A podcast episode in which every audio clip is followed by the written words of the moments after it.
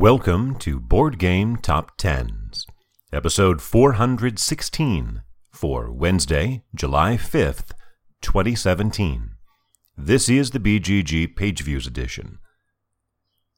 Just missing the top 10 this week at number 11 was Near and Far, which missed by only 187 views. At number 10, for the second week in a row and the third time in the last four weeks, which is pretty remarkable consistency for the number 10 spot, it is Century Spice Road by Emerson Matsuuchi, published by Plan B Games with 14,840. That is a decline of 1,700 views or 11%, and is the fewest views we've had for number 10 since August 3rd of last year, which is right before Gen Con.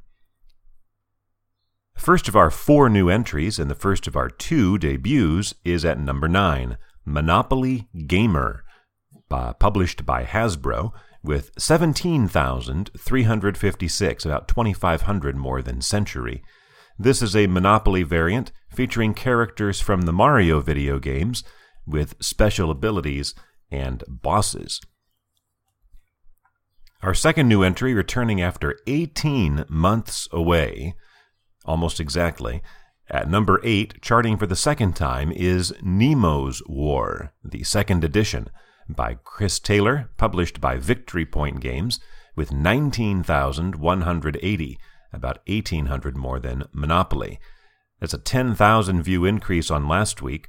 Last time it was on was January 6th, 2016. It was number 2 that week, even though it had fewer views than it has this week, because that was before this second era of high flying began.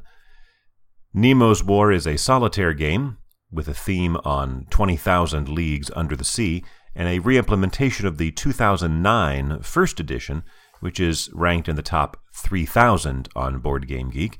It had a Kickstarter campaign with a $38,000 goal that raised well over 200,000 and is now arriving to backers about 8 months late. After two weeks at number 8, climbing up, up one spot to number 7 is Arkham Horror the Card Game by Nate French and Matthew Newman, published by Fantasy Flight Games with 22,031 views, about 3,000 more than Nemo's War, a gain of 1,500, or 7.5% from last week. Says the train in the background.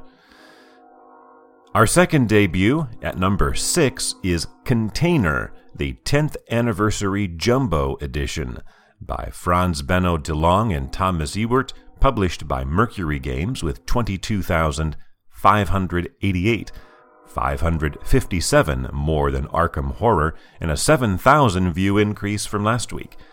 This is a new edition of the 2007 release, currently ranked 535 on Board Game Geek, is a heavy economic game themed around container ships. You know, the barges that go bring containers across the ocean. Uh, this new edition will be launching on Kickstarter in the next few weeks and has large ship and container minis. Losing one spot for the second week in a row, going back down to number 5, is Scythe by Jamey Stegmaier, published by Stonemaier Games with 27,205. It's about 4,600 more than Container, down only 511 from last week, or 1.8%. And this is its 63rd week in the top 10, which puts it at number 4 on the most weeks of all time, just passing Star Trek Attack Wing. Next up on that list at number three is Star Wars Imperial Assault, which spent 71 weeks on the list. Also sliding one spot to number four is Terraforming Mars by Jacob Fryxelius, published by Stronghold Games, with 29,306, about 2,000 more than Scythe. That's an increase of 1,500, so actually its increase and Scythe's decrease is pretty much exactly the difference between the two. Uh, last week they were only separated by 12 views. This week's about 2,000.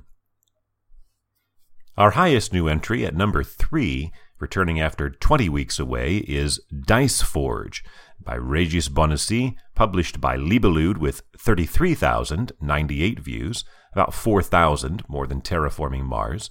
This is a fantasy slash deity themed dice game in which the dice themselves are actually customized throughout the game. You can take off dice faces and has recently been released.